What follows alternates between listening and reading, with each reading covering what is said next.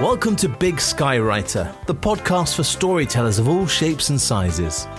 Whether you write novels, teach classes, or just tell your friends what you did last weekend, if you're a storyteller, this podcast is for you. Here's the host of Big Sky Writer, Clint Morey. Thank you, Mark, and thank you for dropping by to listen. Now, despite the title of this episode, The Ballad of the Cookie Jar, I have no intention of singing to you. And if you've ever heard me sing, you should realize I just gave you a great gift. You're welcome. Today, I'd like to tell you a story from my childhood. My stepmother had just baked a batch of chocolate chip cookies. The smell of those freshly baked cookies filled the house. They were very enticing smells my brother and I weren't allowed to touch the cookies while they were going through what they referred to as their cooling stage. However, we were allowed to look at them. And we did. And we smelled them. And we looked at them. And we smelled them. And we, well, I think you get the idea.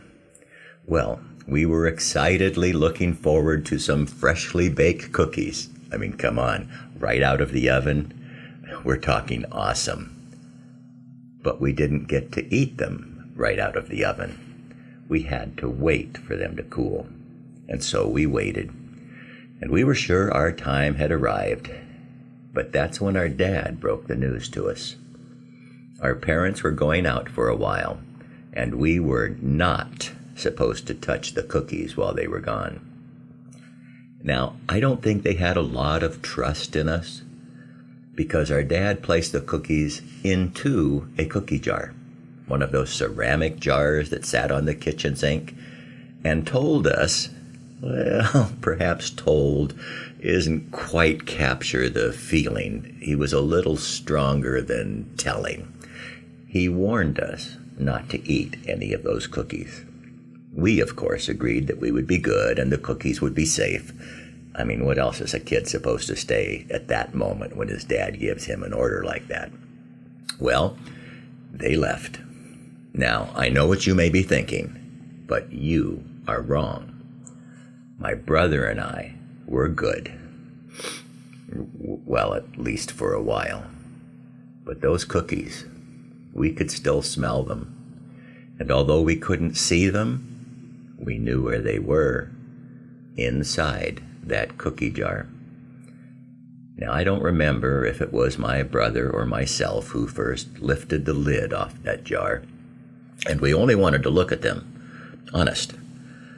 Well, sort of honest.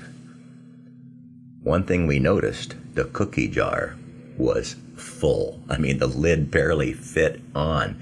And we stared at the contents of that jar. Those cookies were beautiful. And then one of us, there's no reason to name names here, took a cookie from the jar. It was a shocking move, but we looked at the jar, then we looked at each other, and then we looked back at the jar, and then we smiled. The cookie jar still looked full. We had removed a cookie from the cookie jar but no one could tell. Now I have to admit that we enjoyed that cookie and we knew we would not get into any trouble because no one could tell the cookie jar was still overflowing. And that made us think perhaps if we showed a little ingenuity, we could maybe finagle one or two more cookies out of the jar and still appear blameless.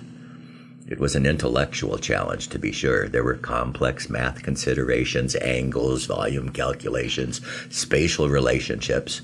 Like I said, it was an intellectual challenge. And so we did what people facing an intellectual challenge normally do. We took two of the cookies and ate them. And then we set about to cover our tracks.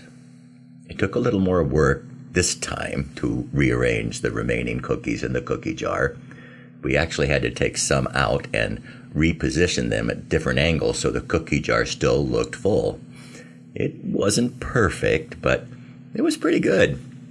The cookies weren't stuffed over the top, but they did reach the top, and we thought this might work. We could get away with it. And those cookies? oh man, those were good cookies. Well, time passed. In fact, it seemed like they had been gone for a long, long time. Now, just looking back on that event from the advantage point of being a father now, I I wonder how two adults could have left two young boys who had nothing to do except smell freshly baked cookies and occasionally walk into the kitchen and stare at a cookie jar. How they could have left them alone in the house with that jar and those cookies. It doesn't seem like a very good move on their part. Well, the time continued to go very slowly. I have to admit, we were starting to get hungry. Uh, well, hungry might not be the right word. Um, there was food in the house, but we didn't want just food. We were craving another cookie, one of those special, delicious, freshly baked cookies. Now, this time we knew it would take a massive engineering feat, but we were up to it. So we each took a cookie out of the jar and enjoyed consuming it. And then we focused on our task. We removed most of the cookies from the jar and tried replacing them in the jar at different angles, balancing them on top of one another. Now, I have to admit, our first attempts were not very successful, but we were determined and continued our efforts. We replaced, we stacked, we manipulated, we balanced. Over and over, we tried. But this time, no matter what we did, we could never get the remaining cookies to look like they filled up the cookie jar. They were way below the lid. That meant one thing.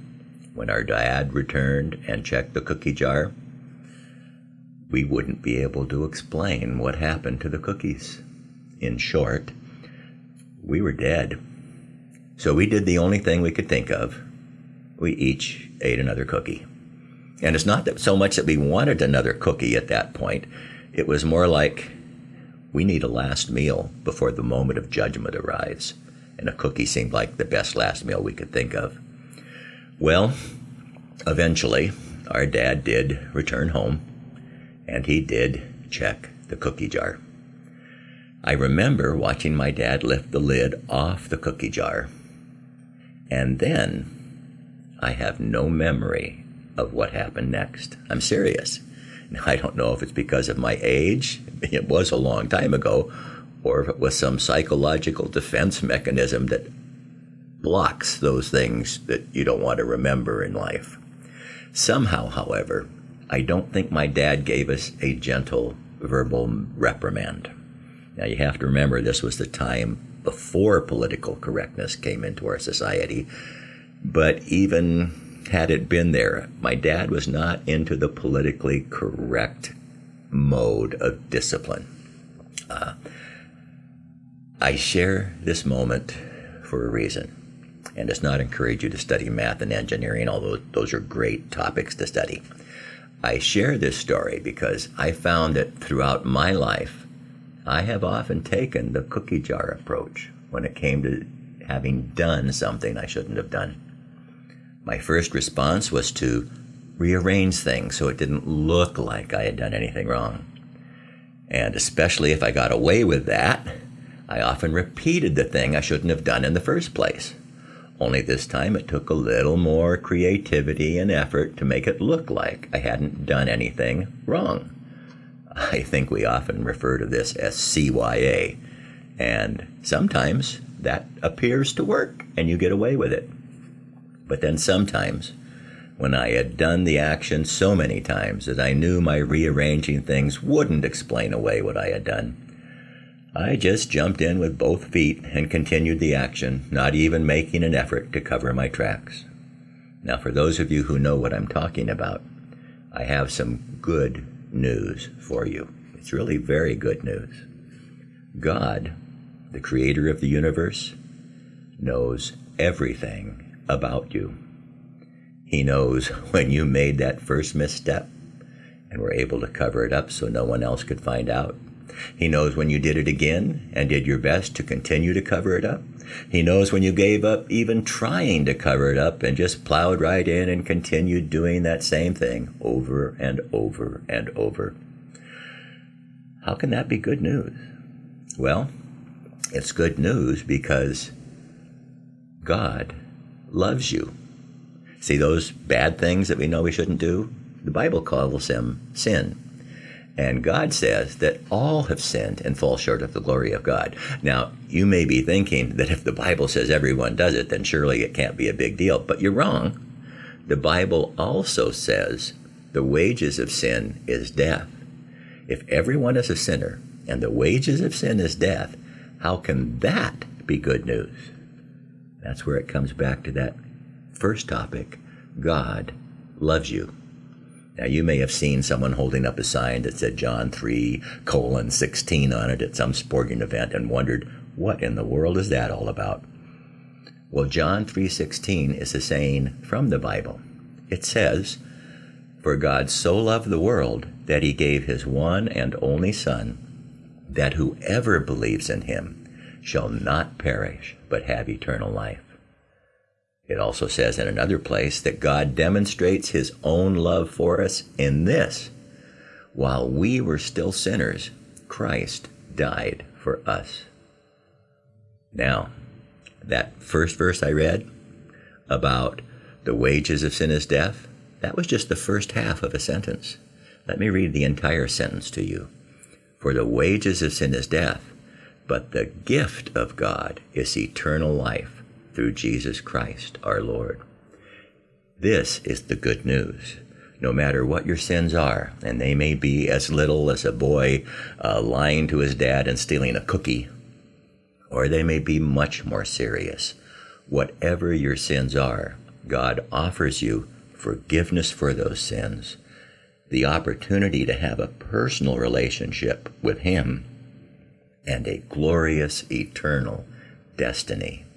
In fact, it says in the Bible that all who did receive him, to those who believed in his name, he gave the right to become children of God.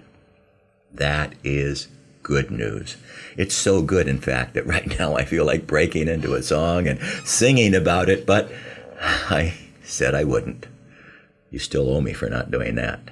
So instead, let me share a blessing with you from the Old Testament. May the Lord bless and protect you. May the Lord's face radiate with joy because of you. May he be gracious to you, show you his favor, and give you his peace. Until the next time, be the reason someone smiles today.